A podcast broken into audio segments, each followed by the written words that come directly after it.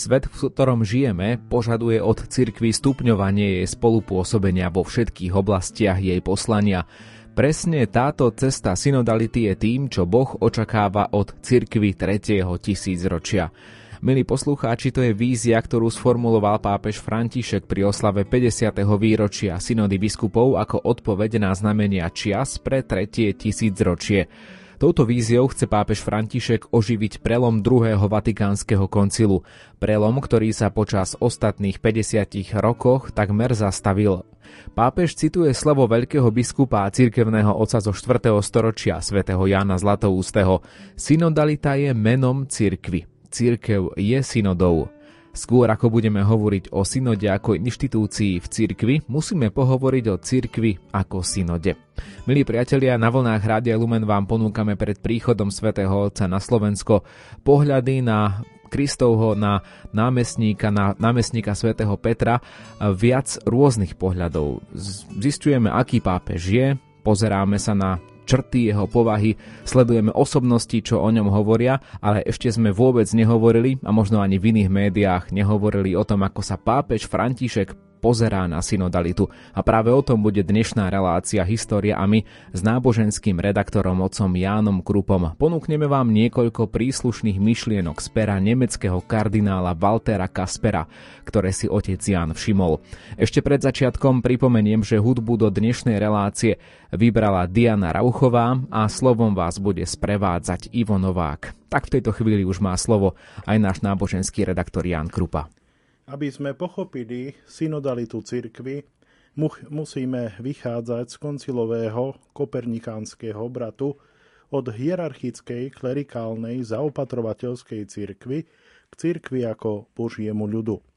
Cirkev nie je strnulým systémom, cirkev je stavbou zo živých kameňov. Cirkev je Božím ľudom na ceste časom.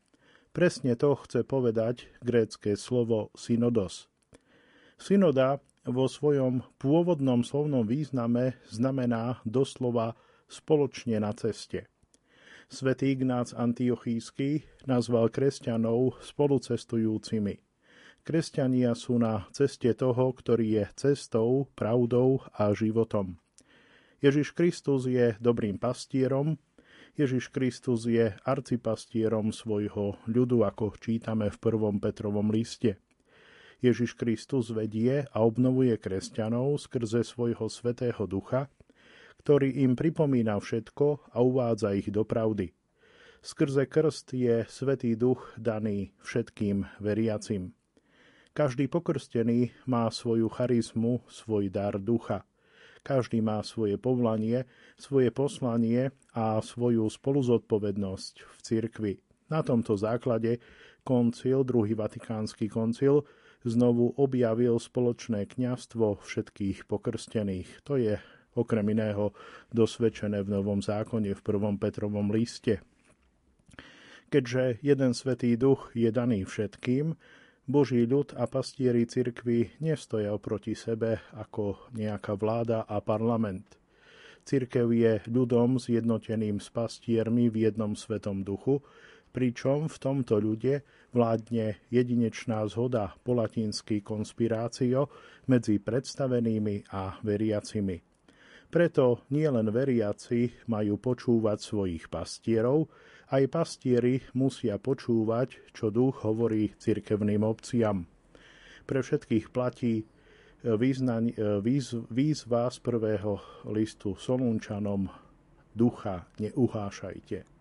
V tomto zmysle koncil obnovil náuku o sensus fidelium, čiže o zmysle všetkých veriacich pre vieru. V konštitúcii Lumen Gentium doslova čítame Spoločenstvo veriacich ako celok, ktorému sa dostalo pomazania od Svetého Ducha, sa nemôže míliť vo viere a túto svoju osobitnú vlastnosť prejavuje nadprirodzeným zmyslom pre vieru, ktorý je v celom ľude, keď od biskupov až po posledného veriaceho laika vyjadruje svoj všeobecný súhlas vo veciach viery a mravov. Koniec citátu.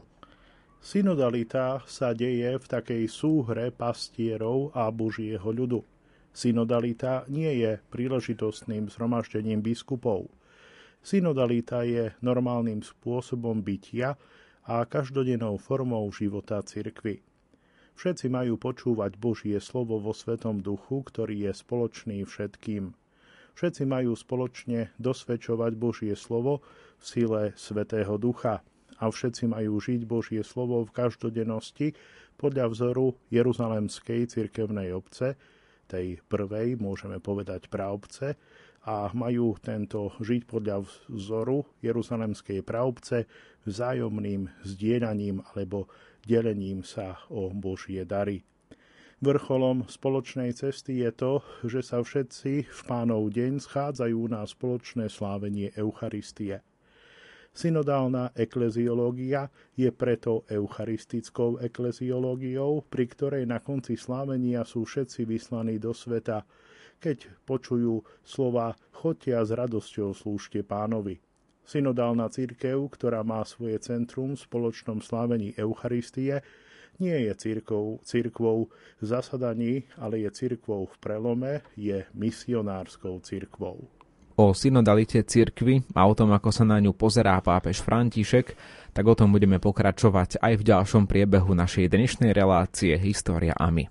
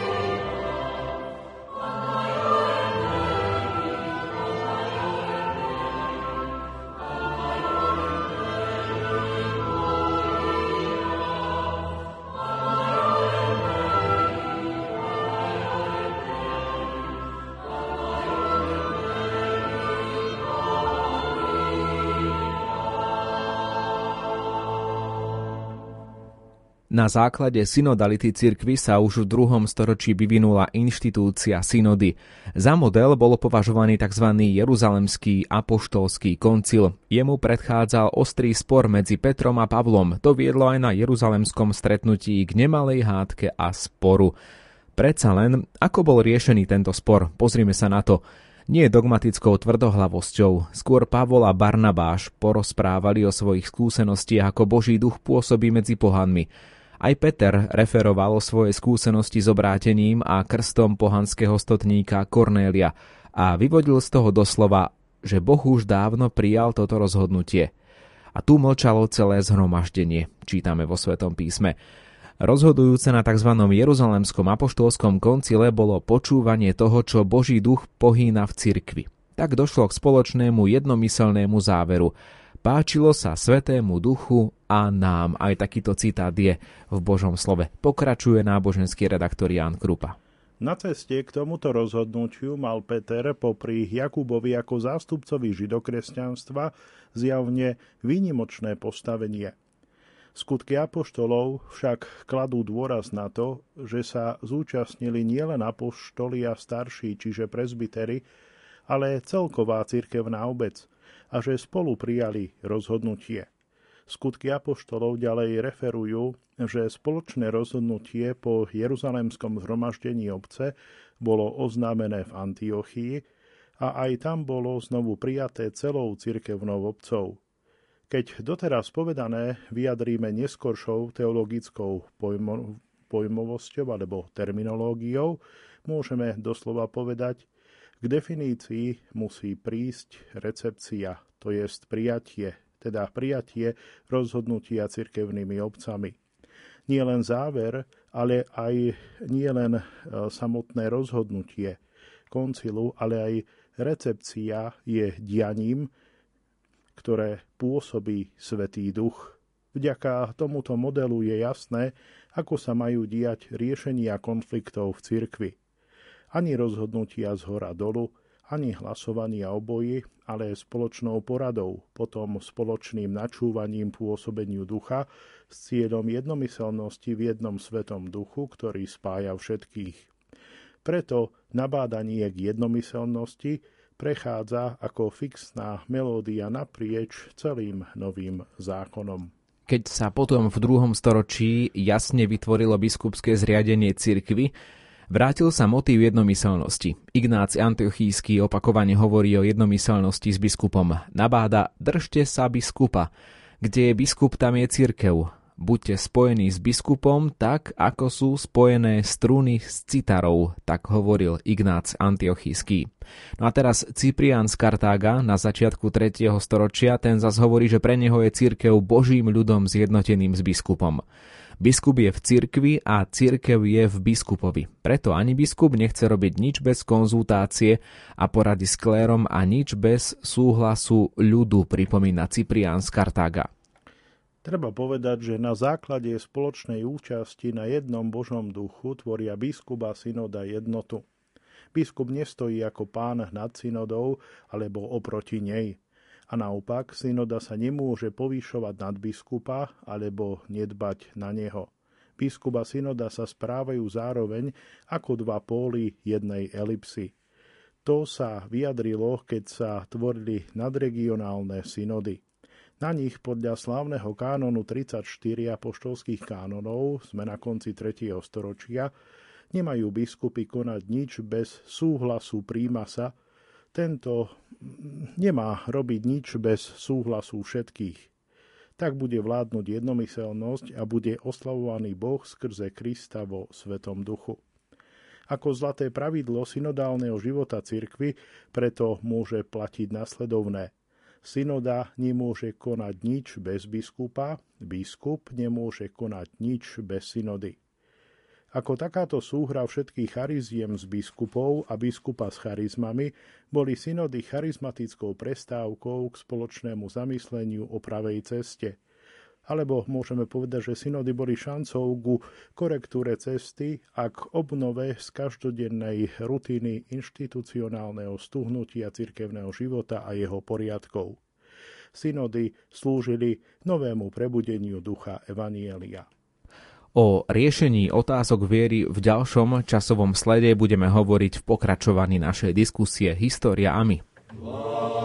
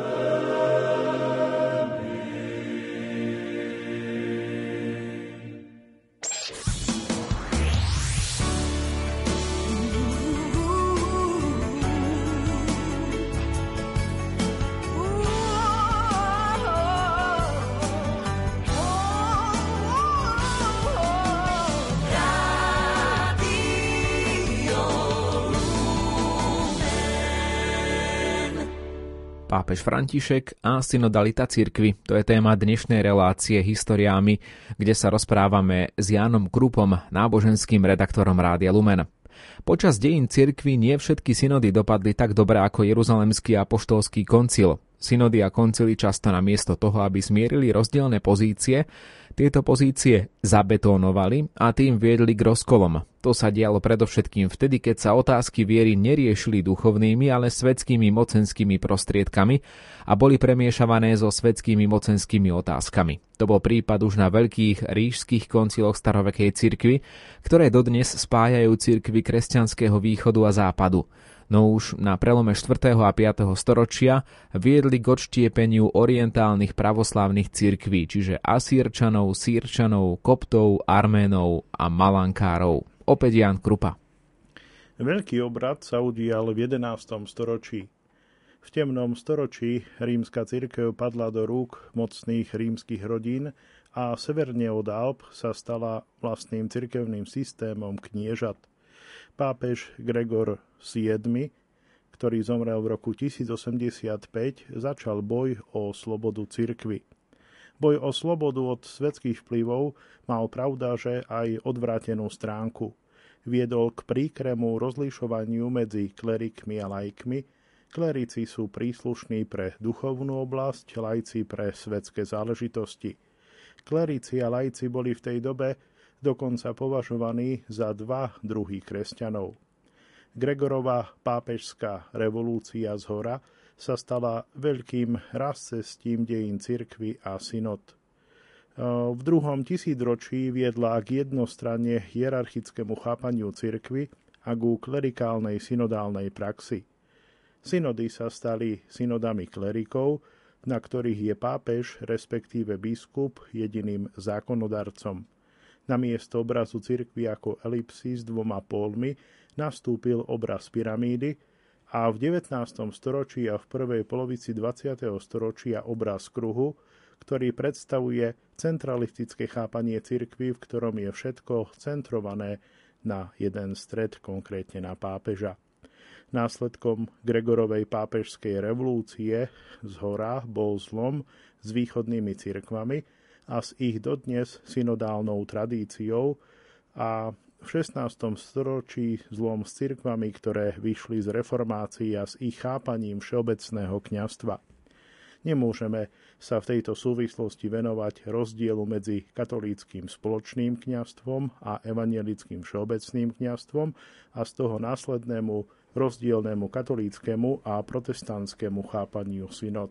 Pre našu súvislosť je dôležité, že Tridentský koncil roky 1545 až 63 sa kvôli odrazeniu reformácie a presadeniu svojej katolíckej reformy usiloval o oživenie synodálnej tradície predpísal každoročne uskutočniť dieceznú synodu a každý tretí rok provinciálnu synodu. Pomocou takýchto diecéznych a provinciálnych synod uskutočnil po Tridente katolickú reformu Karol Boromejský, ktorý bol považovaný za model potridentského pastoračného a reformného biskupa.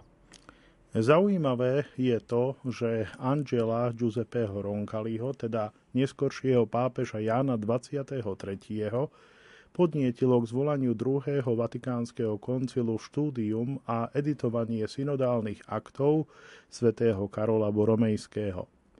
Gregor VII, ako sme počuli, zaviedol epochálny obrad na prelome prvého a druhého tisícročia – a Ján 23.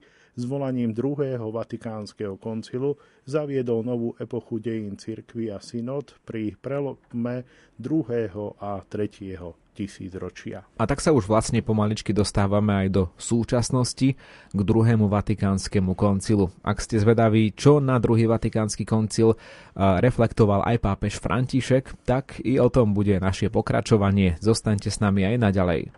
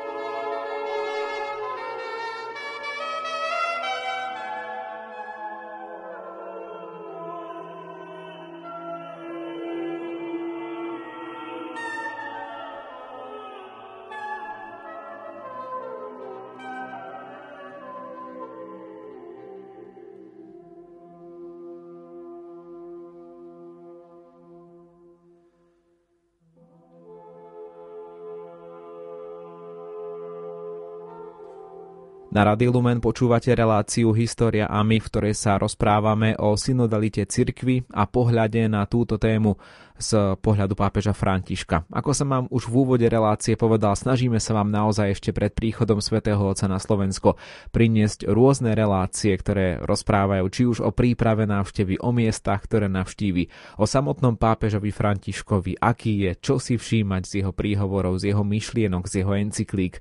Ale možno ešte sme naozaj neotvorili aj tému synodality cirkvy a pohľadu pápeža Františka na ňu. A zda sme možno aj priekopníkmi v rámci aktuálneho slovenského rozhlasového priestoru a možno aj iného.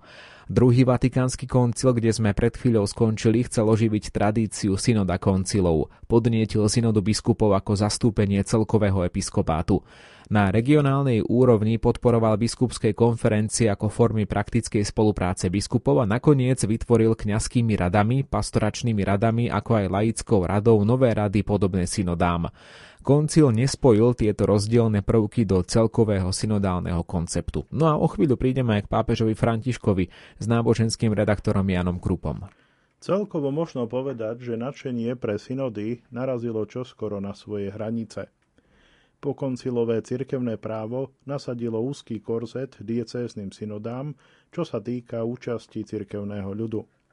Kritizované bolo predovšetkým to, že pri otázkach, ktoré znepokojovali mnohých kresťanov, no prekračovali kompetenciu diecézy, síce synody mohli posielať vóta do Ríma, tam však neboli tieto vóta uznané ani za hodné odpovede. Táto prax viedla nutne k frustrácii. Ak sme spomenuli otázky, ktoré znepokojovali mnohých kresťanov, tak máme na mysli napríklad otázky vedenia cirkevnej obce, kázania lajkov, ekumenizmu, postavenia a diakonátu žien a tak ďalej. Pápež František pochopil, že takto to nefunguje. Pápež František vychádzal zo skúsenosti latinskoamerických biskupských zhromaždení, No a tieto biskupské zhromaždenia písali ponad Latinskú Ameriku dejiny synod, ktoré teraz pápež kladie na program Dňa univerzálnej cirkvy. Pápež vychádza z argentínskej teológie ľudu a chce prekonať priepasť medzi základom alebo tou bázou a kúriou, ktorá viac než inokedy priťahuje všetko k sebe. Táto polarizácia v ostatných desaťročiach všetko ochromovala a mnohé, dá sa povedať, že tak otrávila dvomi synodami o rodine 2015 a 2016, synodou o mládeži 2018 a nedávno novým poriadkom synody biskupov pápež poskytol zjavné signály. Mnoho ďalšieho je ešte na programe a ešte nie je cirkevno právne presadené, avšak už dnes majú biskupské konferencie viac možností, ako fakticky využívajú. Je to taká tragédia, hovorí kardinál Walter Kasper. Dnes stojíme pred enormnou výzvou, pápež nás pozýva, aby sme boli cirkvou v prelome, my sa však ochromujeme navzájom zbytočnými spormi. Je to predsa ľahšie odkazovať pri ťažkých otázkach na Rím namiesto toho, aby sme sami prevzali zodpovednosť. Musíme pochopiť, koncil nie je konečným bodom, ktorý je odteraz kodifikovaný v cirkevnom práve a tým vybavený. Koncil bol začiatkom nového začiatku a vymedzením kurzu pre cestu do tretieho tisícročia. A aj tento začiatok sme presadili ešte len z polovice. Počas otvárania koncilu Jan 23. hovoril o skoku dopredu. Tento skok je dnes opätovne potrebný. Pri tomto skoku nejde o novátorstva, ale o obnovenie starovekej cirkevnej synodálnej štruktúry – je to tá najkonzervatívnejšia obnova, akú si možno vôbec predstaviť. Aká môže byť vízia synodálnej cirkvy pre tretie tisícročie? To si povieme už o chvíľu.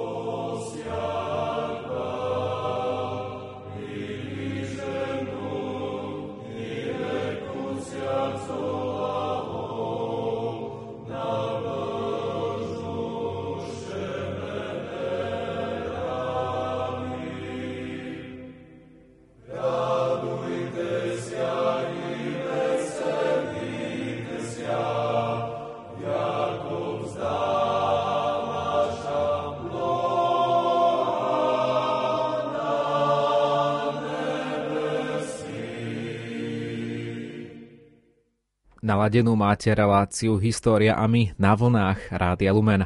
Hovoríme o pápežovi Františkovi a synodalite cirkvy. V tomto vstupe si s náboženským redaktorom Jánom Krupom predstavíme víziu synodálnej cirkvy pre tretie tisícročie. Ohraničíme sa na synody na úrovni miestnej cirkvy, to je na diecéznu synodu, čiže necháme bokom otázky okolo primátu, okolo univerzálnej a miestnej cirkvy a okolo synody biskupov a budúceho koncilu. Miestna cirkev je nielen časťou univerzálnej cirkvy. V miestnej cirkvi je opravdivo účinne prítomná cirkev. Miestna cirkev je cirkvou na mieste, preto je diecézna synoda ohniskom, v ktorom sa ukazuje celý problém synodality. Samozrejme, že v 21. storočí nemôžeme jednoducho kopírovať synody prvých storočí. Cirkev je na ceste a nie je viazaná určitou kultúrou. Preto aj synody majú podiel na danej kultúre. A tak je otázkou, ako môžeme stvárňovať synodálnu prax v dnešnej spoločnosti, ktorá sa považuje za slobodnú. To neznamená, že môžeme kopírovať parlamentné demokratické postupy, aj keď sa môžeme čo to podučiť od parlamentných pravidiel hry. Synoda predsa len nie je cirkevným parlamentom. Toto ešte raz výslovne konštatoval pápež František na záver synody o mladých, o mládeži. Synoda je niečo iné ako mestská alebo obecná rada alebo predsedníctvo nejakého klubu. Synoda je niečo iné ako teologické alebo odborné pastoračné zasadanie. Na tento účel koniec koncov existujú diecésne akadémie. Keď máme povedať, čím má dnes byť synoda, potom musíme vychádzať z toho, čo sme povedali o cirkvi ako synode. Synody majú byť inštitucionálnym výrazom podstaty cirkvy ako synody. A tak synody sú miestami spoločného uvažovania o evanieliu a otvoreného dialogu o tom, ako dnes môžeme spoločne žiť evanielium. Synody sú chráneným priestorom, v ktorom sa vo vzájomnom počúvaní a súhre rozličných darov ducha môže stať účinným Svetý duch, ktorý je daný všetkým pokrsteným. Synoda má rozpoznávať znamenia čias, vykladať ich vo svetle Evanielia a dávať odpoveď na Božie volanie v čase. Preto sa synody podľa starobilej tradície konajú ako liturgické zhromaždenia s výkladom písma a modlitbou. Na druhom vatikánskom koncile bol na začiatku každého zasadania slávnostne intronizovaný evanieliár. Evanielium má mať predsedníctvo, evanielium má byť meritkom poráda rozhodnutí. Keď evanielium robíme normu, keď z evanielia robíme normu, tak sme celkom blízko pri tom, čo vytvára podstatu nášho slobodného poriadku, totiž uznanie dôstojnosti človeka a každého človeka. Druhý vatikánsky koncil vo vyhlásení o náboženskej slobode Dignitatis Humanae po dlhej a tvrdej výmene názorov povedal, že dôstojnosť každého človeka je založená v samotnom zjavení. Novovek zaniesol do platnosti pôvodnú pravdu zjavenia. Pre cirkev to znamená, že máme v cirkvi uznať dôstojnosť každého jedného človeka. Veriaci nie sú objektom, ale subjektom cirkevnej starostlivosti o spásu. Na základe spoločného kňastva všetkých pokrstených sú aktívne zodpovednými členmi cirkvy. Z toho vyplývajú tri na prvý pohľad banálne, no v skutočnosti základné požiadavky na synodu. Poprvé je to transparentnosť postupov. Na tejto transparentnosti závisí reputácia a dôveryhodnosť synod. V prípade sporov by preto malo existovať, ako sa to často požaduje, správne súdnictvo. Po druhé, je to rovnosť všetkých členov. Na synode sa musia všetci dostať k slovu. Už svätý Benedikt z Nursie, dnešnej Norče, vo svojej regule vysvetľoval, že Svetý Duch môže hovoriť aj prostredníctvom toho najmladšieho. Najnovšia synoda o mládeži demonstrovala, ako je to možné. Dokonca bola príspevkom k novému prebudeniu synodality. Samozrejme, že na synode sa musí dostať k slovu aj hlas žien. Ak církev ignoruje hlas žien, sama sa rozoberá, krája sa na polovicu a škodí si. Rovnako treba náležite zohľadniť kresťanov s iným materinským jazykom. Nakoniec treba myslieť aj na zastúpenie teologickej fakulty. A po tretie, existuje aj cudzie proroctvo osôb vzdialených od cirkvy alebo mimo cirkvy. Každá pravda, nech už pochádza odkiaľ chce, je od Svetého Ducha. Toto vravieval svätý Tomáš Akvínsky. Preto musíme na našich synodách inštalovať úvodzovkách povedané externé antény. Duch veje kam chce, čítame v Janovom liste alebo v Janovom evanieliu. Nemôžeme ho zavrieť, teda ducha, do cirkvi a už vôbec nie do hraníc našej vlastnej miestnej cirkvi, ani do hraníc univerzálnej cirkvi. Duch hovorí aj prostredníctvom znamení doby, v neposlednom rade aj prostredníctvom núdznych – Kristus sa s nami stretáva v chudobných, núdznych, prenasledovaných a cudzincoch. Synody preto nesmú byť miestami cirkevného samozapodievania alebo dokonca sebaľútosti. Pre synody platí povolanie chodte do celého sveta, chodte na more a tam vrhnite svoje siete. Z predsedníctva Evanielia vyplýva ešte ďalšia vec – Vládu má mať Božie slovo, ktoré sa prostredníctvom Božieho ducha necháva počuť v srdciach veriacich a v ich vzájomnom dialógu. Synoda nie je parlamentom, v ktorom sa rozhoduje o jednotlivých hľadiskách jednoduchou alebo kvalifikovanou väčšinou, pričom nakoniec zostávajú výťazí aj porazení. Aj to je výkon moci, hoci je najmenej hrozný a najľudskejší, aký ľudstvo doteraz vynašlo. Ale aj tu platí Ježišovo slovo. Medzi vami by to tak nemalo byť čítame v Markovom evaníliu. No a my budeme o chvíľu pokračovať.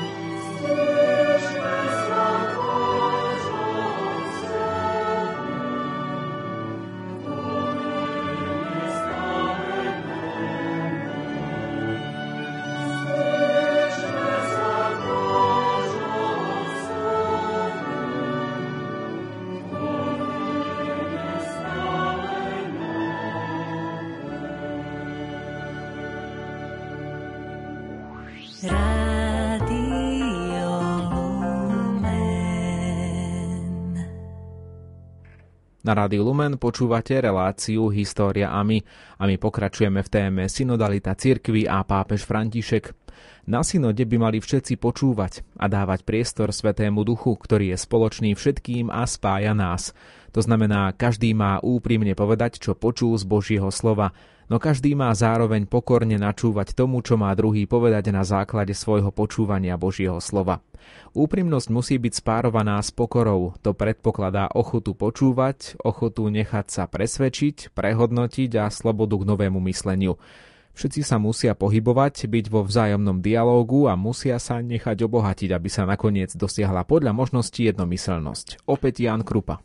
Jednomyselnosť neznamená jednohlasnosť. K dôstojnosti každého kresťana patrí, že smie mať odlišný názor pričom nebude rozdrvený, ale rešpektovaný. No pritom aj on musí rešpektovať väčšinový názor. V súčasnosti zažívame také zdivočenie a zbrutálnenie politických a žiaľ aj cirkevných debát. Často človeka až zaráža, keď číta, koľko nelásky, podozrievania a urážania, ba dokonca čistej nenávisti aj v cirkevných blogoch. Mali by sme v cirkvi porozmýšľať, ako sa k sebe správame. Tým prichádzame k poslednej skupine otázok, že čo je vlastne úlohou biskupa v tomto synodálnom procese. O tom sa koncil vyjadruje veľmi precízne. Služobné úrady či funkcie v cirkvi sú ustanovené pre dobro celého tela cirkvy. Biskupy sú vybavení svetou plnou mocou, aby sa ich bratia a sestry tešili zo svojej dôstojnosti kresťanov a slobodne a usporiadane sa zameriavali na spoločný cieľ, totiž na blaho celého tela cirkvy a dospeli k spáse. Služobný úrad či funkcia biskupa je teda službou v jednote a jednomyselnosti cirkvy. Má robiť veriacim radosť, motivovať ich, aby uplatňovali svoju dôstojnosť a nie ich frustrovať, a má zároveň dbať o ich spásu. Spása duší má byť najvyšším zákonom v cirkvi. Pápež František to hovorí svojím spôsobom. Pre neho nie je výstižným obrazom cirkvy ani elipsa, ani kruh a už vôbec nie pyramída, ale pyramída postavená na hlavu. Pre pápeža Františka je to gesto umývania nôh, pri ktorom sa Kristus skláňa, učeníkom umýva hlavu Učeníkom neumýva hlavu, ale nohy a hovorí, dal som vám príklad, aby ste aj vy robili tak, ako som ja urobil vám. Tak má biskup predchádzať veriacich, nemá brzdiť príslušné diskusie, ale má prevziať iniciatívu a vyzývať a podporovať synodálne procesy v dôležitých otázkach cirkevného života. Biskup má byť uprostred veriacich, má načúvať, má sprevádzať synodálny proces, má podporovať otvorenú dynamickú spolupatričnosť a zabezpečiť, aby k slovu sa dostali všetci, aj tí v úvodzovkách tichí v krajine. Biskup má aj chodiť za veriacimi, aby pomáhal tým, ktorí zaustávajú, a to hlavne preto, lebo stádo samo o sebe vlastní cit preto, aby našlo nové cesty života z Evanielia jeden z veľkých kliesniteľov cesty druhého vatikánskeho koncilu, John Henry Newman, napísal slávne pojednanie. O pýtaní sa veriacich vo veciach náuky viery a ukázal, že v najťažšej kríze v 4. storočí nie biskupy, ale laici uchovali pravú vieru. Je preto dôležité načúvať, čo duch hovorí cirkevným obciam. Úrad alebo funkcia biskupa je teda najskôr úradom načúvania, potom úradom či funkciou duchovného rozlišovania a po vypočutí všetkých úradom rozhodovania. Na základe charizmy, ktorá je biskupovi daná, má začuť Božie slovo v mnohých vyslovených slovách. Biskup má tak povediac nájsť poklad v poli a drahocenú perlu a povedať, čo má byť v zhode zachytené ako výsledok spoločného počúvania a radenia sa. Pritom platí už spomenuté zlaté pravidlo – Nemožno prehlasovať biskupa a naopak biskup nemá, odhliadnúc od mimoriadných situácií, rozhodnúť proti deklarovanej vôli synody. Existujú, pravda, že situácie núdze, najmä pre nasledovania, v ktorých sa tu a teraz vyžaduje jasné áno alebo nie. V takýchto vyznávačských situáciách nemožno zostať pri postmodernom relativizme. Možno áno, možno nie, alebo možno úplne inak. Takéto situácie existujú aj dnes. Môže sa to vyskytnúť aj u nás. V takom prípade nastala hodina, aby episkopát hovoril s apoštolskou smelosťou a konal s plnou mocou. Toto nie je normálny prípad, ale výnimočný stav. Avšak ani v štáte, ani v cirkvi nemožno žiť vždy vo výnimočnom stave. Preto pri využívaní tejto poslednej možnosti treba postupovať múdro. Sekera, hovoria, zvyknú tak hovoriť Nemci, že sekera nesmie byť tupá, ak ju raz naozaj potrebujeme. V mnohých prípadoch možno otázku ponechať aj otvorenú, kým nie je zrelá konsenzuálna odpoveď. Vo väčšine otázok možno s dobrou vôľou nájsť kompromis. Niektorí možno teraz povedia, keď ide o pravdu, nemôžu existovať nejaké kompromisy. Toto vyjadrenie je však správne i nesprávne zároveň. Určite nejaké lenivé kompromisy. No existuje aj inteligentný kompromis, ktorému sa s rozumnosťou a múdrosťou podarí zachytiť to podstatné nedvojznačne konsenzuálne. No to druhoradé ponechať zatiaľ otvorené. Takéto priateľské kompromisy majú jednotiaci a mier budujúci účinok, zatiaľ čo autoritárske rozhodnutia alebo rozhodnutia tesnej väčšiny sú nieraz podnetom k nespokojnosti a sporu a nezriedka vedú k rozkolom. Mnohé koncily, v neposlednom rade druhý vatikánsky koncil sa preto vydali touto cestou múdreho kompromisu. Predovšetkým v zložitej súčasnej situácii neexistuje alternatíva k tejto kráľovskej ceste synody. K téme sa o chvíľu opäť vrátime.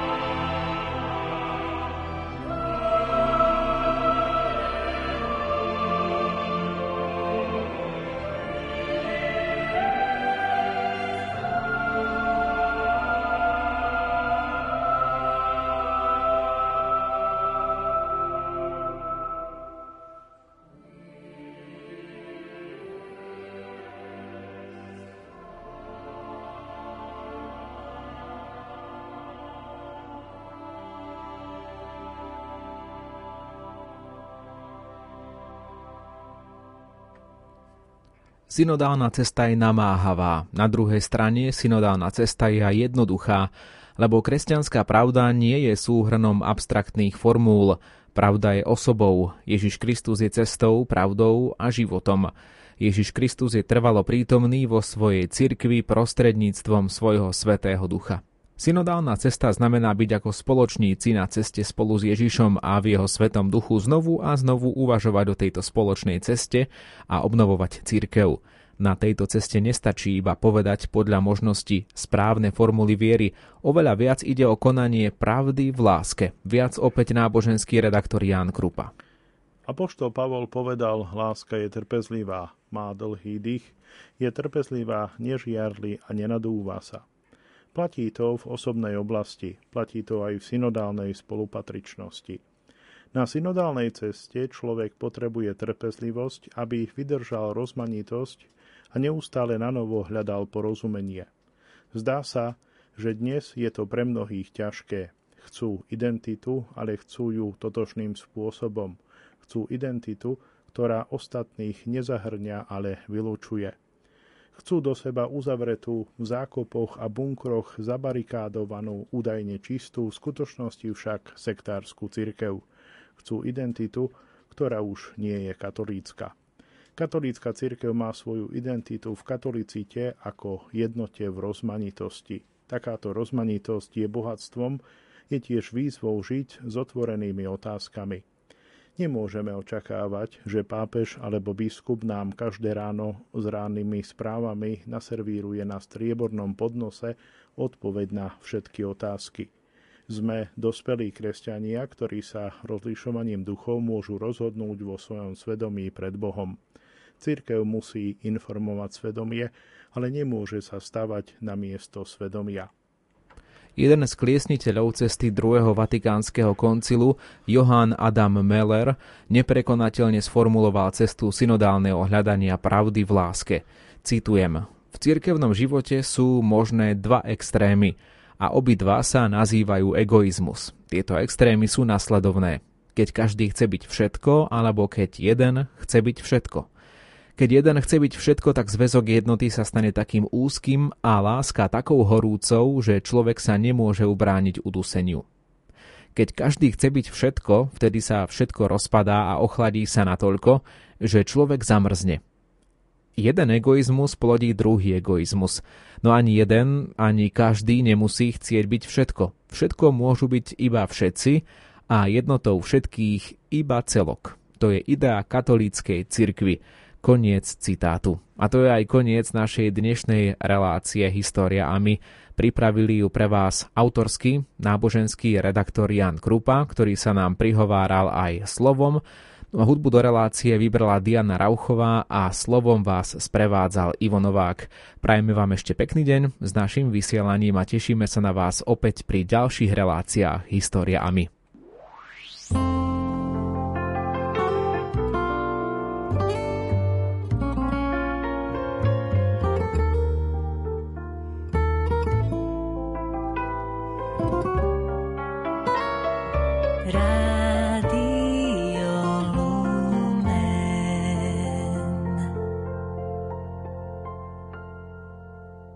Moje srdce je živým svetostánkom, v ktorom sa prechováva živá hostia. Nikdy som nehľadala Boha niekde ďaleko, ale vo vlastnom vnútri. V hlbinách vlastného bytia prebývam so svojím Bohom.